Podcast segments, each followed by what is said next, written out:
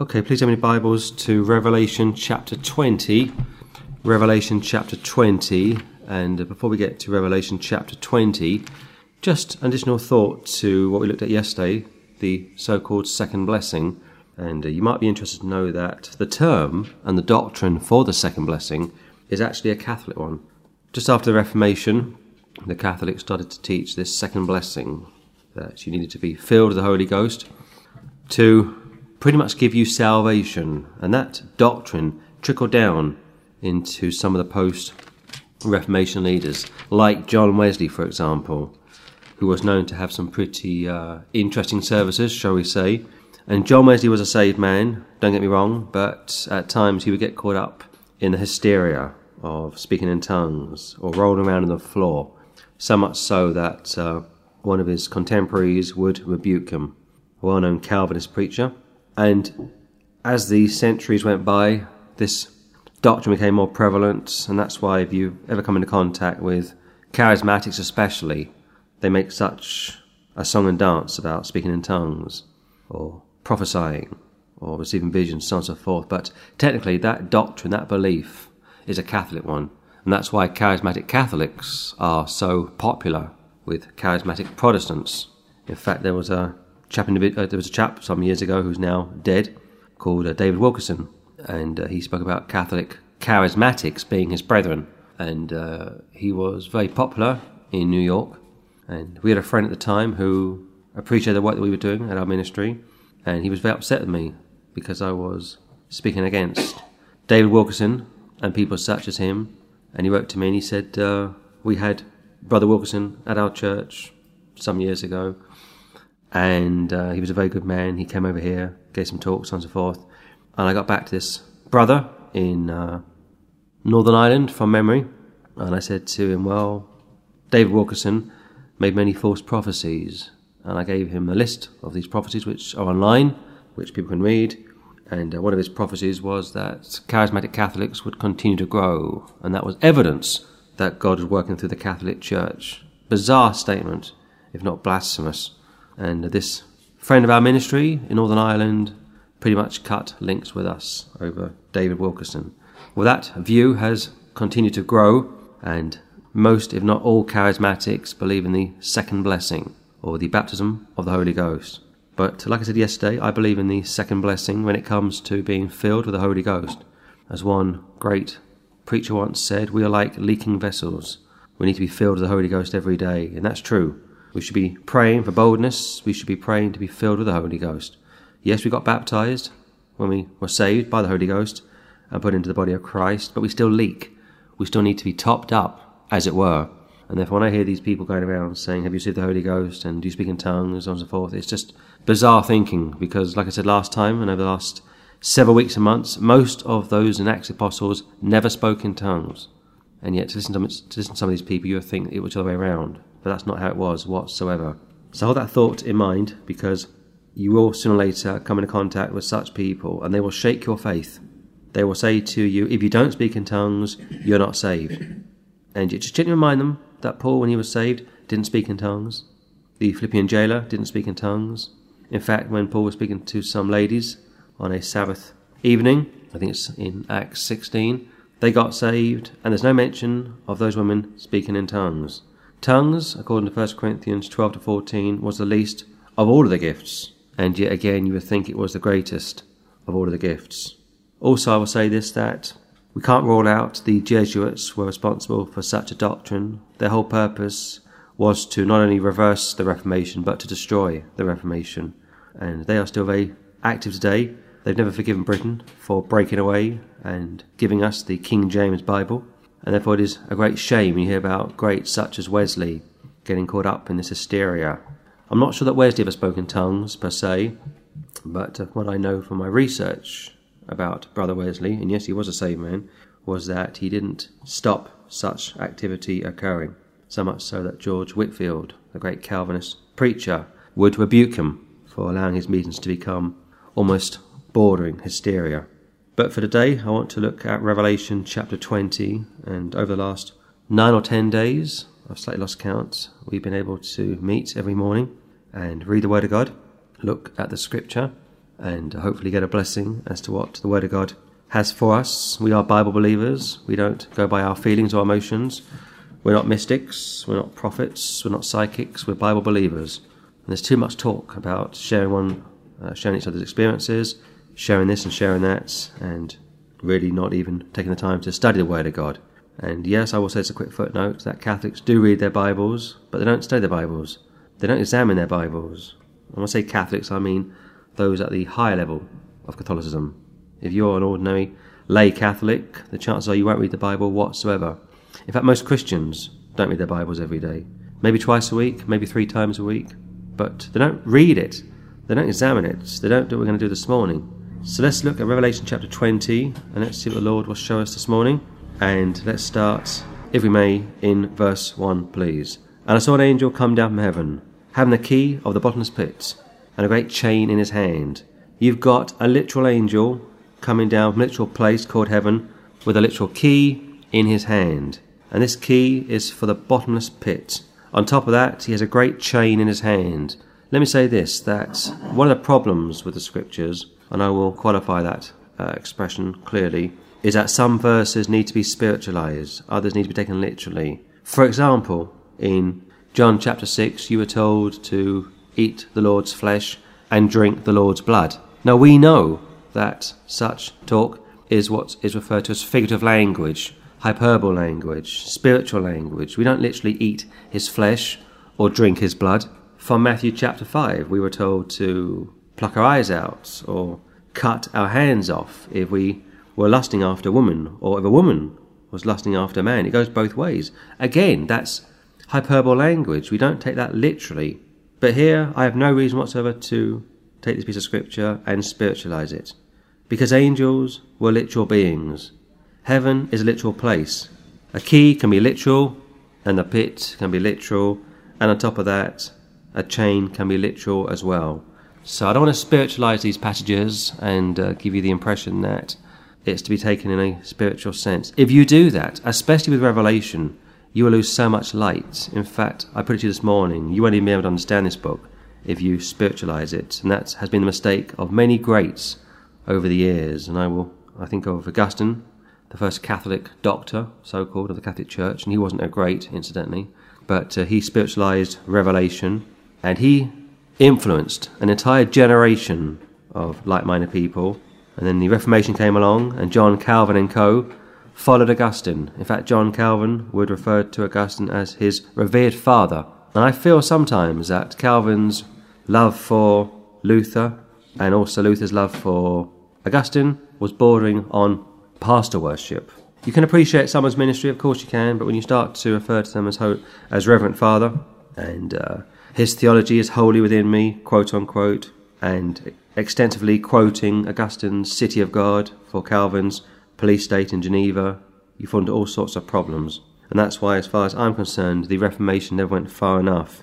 2. And laid hold on the dragon, that old serpent which is a devil, and Satan, and bound him a thousand years, and cast him into the bottomless pit, and shut him up, and set a seal upon him, that he should see the nations no more, to the thousand years should be fulfilled, and after that he must be loosed a little season. He laid hold on the dragon, that old serpent, which is a devil and Satan. It's the same person. And I've heard people say that they read the scripture, they think Satan and the devil are two different people. No, he's a dragon, he's a serpent, he is the devil. It's almost like three parts to his office, the unholy trinity, if you will, but the same person. And he's been bound for a thousand years, and I mean a literal thousand years of time. Not a spiritual uh, description of time, but a literal description of time. And this is the first of several references to the thousand years, the thousand year reign of Christ, the millennial kingdom, something all Bible believers should be working hard to enter into because you don't get it automatically. Yes, once you're born again, you are in the kingdom of God in a spiritual sense, of course. You were told in John chapter 3 you can't even see it until you're born again. But my understanding of the scriptures is that you have to live a certain way after you are saved by grace to get all the rewards, all the crowns. And people say, what happens if you live after the flesh after you're saved? What happens if you don't put the flesh to death? What happens if you do your own thing or you become a perpetual backslider? Well, you're with the Lord wherever he is, that's where we are. We know that from 1 Thessalonians chapter 4. But to have crowns, to have thrones, to have dominions, to have angels, and perhaps peoples under you as well is going to be conditional on how you lived after you were saved. So when it comes to your inheritance, there's everything to play for. But here, this angel, just an angel, also from verse 1, not the angel of the Lord, not Michael, not Gabriel, which you would think it would be, but just an angel was sent down to bind, to bound, to incarcerate the devil for a thousand years. Why? Well, because the Lord will be on the earth, ruling and reigning for a thousand years.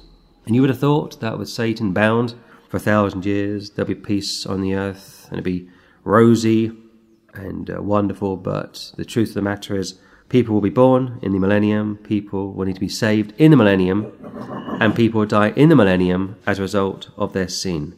Now, we as church age saints, we are going to be given spiritual bodies at the rapture, or of course, if we die before the rapture, we get new bodies, and those bodies are going to rule and reign forever. We can't be in the Lord's uh, presence without imputation, without justification, and top of that, without new bodies. So we know that when the thousand years commences, we have new bodies.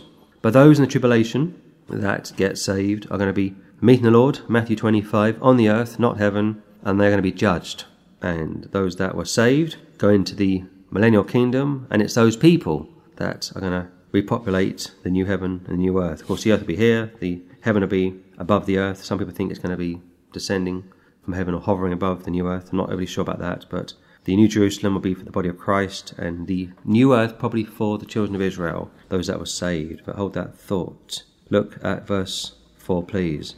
And I saw thrones, and they that sat upon them, and judgment was given unto them. And I saw the souls of them that were beheaded for the witness of Jesus, and for the word of God, and which had not worshipped the beast, neither his image, neither received his mark upon their foreheads, so on their hands, and they lived and reigned with Christ a thousand years.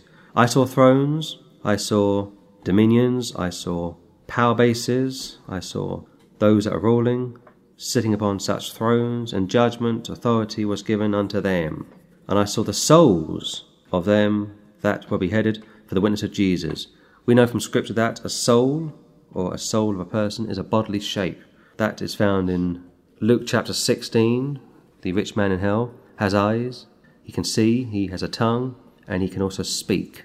We also know from Revelation chapter 6 how there are people that have been martyred who are probably in the ground awaiting the resurrection to be judged for their works. They're saved to get their rewards, and they too are pictured with having, you know, bodily shaped souls. Some people say, "No, my soul is grieved today. My soul is vexed today, or my soul is this, or my soul is that." That's just describing their spirit. That's just describing how they feel, their mood, their emotional state. But as a Bible believer, I know that we have a bodily shape, or our soul is a bodily shape. My soul is inside my body, and my soul is probably the same size as my body. But this crowd of people have been beheaded, an interesting description, for the witness of Jesus and for the word of God. David, when he came up against Goliath, beheaded him. And Goliath was a Philistine, and the Philistines feed into the Palestinians, and the Palestinians, of course, are predominantly Muslim. But here you've got saved people having their heads removed, beheaded, cut off. And you look around the world today and you see many Islamists taking people captive and beheading them. Also, we can't rule out the use of the guillotine during the tribulation period. It's a very quick, easy, and cheap way to kill people. And yet, during the Second World War, to the best of my knowledge, not many people were put to death with the guillotine. That was a problem that the Nazis had. How do we kill people? What's the most cost productive way to do it? What's the quickest way to do it? And they came up with the awful idea of gassing many Jews and then burning them in the ovens. Some went into the ovens alive, mostly went in dead. Some were shot in the back of their heads. But that's always been their problem. What do you do with the bodies? Many serial killers over the years have struggled to get rid of people's bodies. I was reading a while ago that back in the 50s and 60s in America, the mafia had the great idea of buying mortuaries and you say, why would they do that? Well, they can get rid of the bodies, of course. They'd kill their victims and take them to the local mortuary, and they'd be dissected or whatever they do with such people, and they could easily dispose of the bodies. But here you got saved people that being beheaded for the witness of Jesus and for the word of God. The Antichrist will be an awful dictator. As a student of history. I think Hitler was pretty bad, and he was. Uh, Saddam Hussein was pretty bad, and he was. Idi Amin was pretty bad, and he was. And these are just recent leaders over the last 60, 70, 80 years. But when Antichrist arrives, he's going to be the worst possible type of leader the world has ever seen or could ever have the misfortune of being ruled by. And he will cut people's heads off, and he may even televise it. Islamic States like to televise their executions. They like to get people to come in, and I mean young people to come in and watch people having their heads removed. And for some people, it's entertainment. In fact, in Saudi Arabia, when someone gets a flogging, that gets televised. When someone is thrown off a building for committing particular sins, that is televised. And people enjoy it. People are very bloody. I was told by an old gentleman in my town that back in World War II, near the town hall steps, they had a hanging section where they would hang individuals, those that were found guilty of treason, those that were found guilty of crimes which warranted the death penalty, and the whole town would go out and watch people being strung up. Also, from the Second World War, we know that the Nazis were very good at killing people with piano wires. I think Dietrich Bonhoeffer, a very questionable character, was strung up by a piano wire. Man is very cruel. Man's inhumanity to man is just shocking. And that's what happens when you're not saved. In fact, an atheist came up to me a few days ago in Greenwich and he was fuming and he said to me, uh, Where's your God? Your God is a blankety blank. I shan't repeat what he said. And he said to me, If your God is real, why does he allow this to happen? And I said to him, My God is real, but because you people don't receive him, you reject him, this is what you get in his place. Islamic State, the Third Reich, Pol Pot, Idi Amin, abortion on tap in the UK 24 7 taxpayers' money paying for it. Canada has passed a law which I need to check this, but what I saw briefly on, on online the other day, they passed law which now says that certain acts of bestiality are legal. That needs to be checked. I may have misread that, but that's what I think I saw. I'm pretty sure I saw that. In fact, I did see it, but I didn't check it in great detail. If that's the case, then you really do get the governments that you deserve. But here, Antichrist, tribulation, is going to kill those that believe in the Lord, Jews and Gentiles, by beheading them. And if you want to go through the tribulation, you go for it. I'm pre tribulational. I make no apologies for that. I'm already saved. I'm already in heaven, according to Ephesians 1 and 2, John 5.24. My sins have been forgiven. According to Romans 8, there's no judgment on me. I'm as saved as I'll ever be. Am I as sanctified as I'll ever be? No, of course not. I could always do more to be more sanctified. I could always say no to the flesh more often and watch my mouth and, you know, my thought life. Of course I could. But my justification is fixed. I'm saved. But this poor group of people in the tribulation, are beheaded for the witness of Jesus and for the word of God. Why? Which had not worshipped the beast, neither his image, neither had received his mark upon their foreheads or in their hands. And they lived and reigned with Christ a thousand years. We have that technology today. Animals are being chipped in case they go missing. We read an article some years ago that certain members of the royal family may have been chipped in case they are kidnapped. They can be found upon their foreheads in their hands. The detail here is just so explicit. And that's why I say again, don't make the mistake of spiritualizing this great book. As somebody once said, it's not hard to understand, it's hard to believe because it's so clear. Without this book, we'd have no idea how everything is going to play out in the last days. Verse 5 And the rest of the dead live not again until a thousand years were finished. This is the first resurrection. You've got at least two resurrections in the Word of God. But the unsaved, dead, that are cited here, and they must be unsaved, live not again until the thousand years were finished, has to be in reference to the unsaved dead, the unsaved wicked dead. And I'm thinking from probably creation to Calvary, from Calvary to the end of the thousand years. The rich man in hell, Luke 16, is still in hell today. And Luke 16, 19 to 31 is not a parable. Again, don't spiritualize that. People that spiritualize the scriptures, nine times out of ten, are apostates. They've got sin in their lives. They can't perceive or even want to accept the fact that they will live forever. In fact, three New Age people came up to me also in Greenwich a couple of days ago and they said to me, I'm eternal. I'm all sons of God. And I said to them, No, you're not eternal. Your soul is eternal, I grant you that, but you as a person are not eternal. And we're not sons of God until we are born again. In fact, the Word of God tells me that we were children of the devil before we were saved. And he didn't like that at all. And he stormed off with his two buddies. But here, the rest of the dead live not again until a thousand years are finished. Millennial reign, this is the first resurrection. But keep verse 5 in mind when it comes to being a reference to the unsaved, wicked dead. Blessed and holy is he that hath part in the first resurrection. On such the second death hath no power, but they shall be priests of God and of Christ, and shall reign with him a thousand years.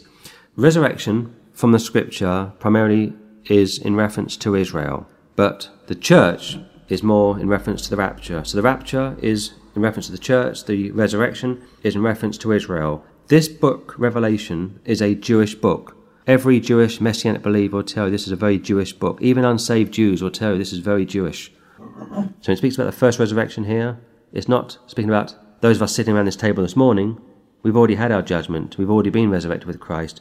We've been with him for a thousand years on the earth. This is probably speaking about the saved dead, who are now going to get new bodies. Why? To rule and reign with Christ for a thousand years. And yet most people think that there's only one resurrection, and that's a mistake. In fact, when we got saved, according to Romans chapter 6, we were resurrected with Christ, which goes back to what I said a few moments ago from Ephesians 1 and 2, how we are already in heaven. And therefore, you have to hold eternal security, because if you don't, how do you understand your salvation? You've been resurrected with Christ. You've died with Christ. You've been baptized with Christ. You're sitting with Christ. You are in Christ, and Christ is in you, as is the Father and the Holy Ghost. Now, this piece of scripture is not speaking about the church at all. The church has been reigning with him for a thousand years, of course, depending on how you lived after you were saved, you understand. Let's read on. Verse 7, please. When a thousand years are expired, Satan shall be loosed out of his prison, and shall go out to deceive the nations which are in the four quarters of the earth, Gog and Magog, to gather them t- together to battle, the number of whom is as the sand of the sea. The millennial kingdom has been and gone. We've been with our king for a thousand years. We've had our mansions for a thousand years. We've had angels under our authority, under our submission to us, or under submission to us. But now Satan, the devil, has been loosed out of his prison. Why? Because he's going to gather the nations, which are enemies of the Lord, to come up and attack the Lord God of the Bible. And this may help us to explain why Satan is allowed to attack us as saved people. You think to yourself, why does the Lord allow the devil so much leeway? We know from Scripture how he goes into heaven and blasphemes the saints, and he still does have access into heaven. People say, no, no, no, that's been and gone. No, that is still relevant for today. He'll go into heaven and he'll say, look at this person over here. Look what she's doing. Look at this man over there. Look what he's doing. And the Lord says, yes, but he's covered by the blood. And that drives the devil mad. But here, Gog and Magog, Russia to some extent, is going to come against the Lord's people, Armageddon, to attack the Lord and his people. And this caused a lot of confusion amongst premillennial Bible believers. When does this happen? Before the tribulation? At the end of the tribulation? Or after the thousand years of Christ? Well, it's clear to me it happens at the end of the thousand years, before we go into eternity, which shows me that during the thousand year reign of Christ, many people have died in rebellion against the Lord Jesus Christ. It's hard to imagine, isn't it? He came, he ruled, people were born, initially to save parents, but they didn't retain their parents' faith and ended up becoming enemies of the Lord's people. And also they formed into what looks like a picture of one's nationality, Gog and Magog, found back in Ezekiel. When Christ came the first time, he wanted people to believe on him. And if you didn't believe on Christ the first time, you went to hell. During the millennial kingdom, you need to believe on him to be saved. And yet some of our dispensational brethren say, no, in the millennial kingdom, you just need works and not faith. That makes no sense whatsoever. Christ told you, unless you believe I am, you would die in your sins, first coming. How can that be any different to when he comes a second time? Why'd it be any different? God has always demanded faith in himself. That's what saves us. Our faith in him, which then produces works. But the tragedy is, and I, I will conclude in verse 8, that many people are going to be deceived from the four quarters of the earth north, south, east, west, not just a few people, but from the four quarters of the earth. And they're going to be deceived by the devil. They're going to go up against the Lord. It's a suicide mission, of course, and the Lord is going to destroy them all. This goes back to original sin. This goes back to how sinful man is. We have a sinful nature. We are depraved, not in the sense that the Calvinists would have us believe, so called total depravity, the T in their tulip, meaning you don't know right from wrong and you're so dead you can't even tie your shoelaces. No. We are dead in our sins, the Word of God tells us that. But because we are so depraved, after 1,000 years of the King reigning on the earth, treason has been detected. This conspiracy has been rediscovered. And the devil has come up out of hell, which also shows me that there's no annihilation. He's been detained for a thousand years in a pit, chained up, and that has got to be a reference, has been reference to a place called Tartarus, where the angels went, where they were bound and they don't burn up. And that's why, if you are a Bible believer, as much as you'd like to say hell isn't forever, it is forever. And you're conscious forever You don't cease to exist. I gave the scripture some weeks ago or some days ago from uh, Luke 15 how the prodigal son perished with hunger. But he didn't starve to death, he perished with hunger. And you can perish in hell and yet not burn up. You'll always burn forever. There's no pitch of being annihilated. So I'll close there in verse 8 and I'll pick it up next time in verse 9.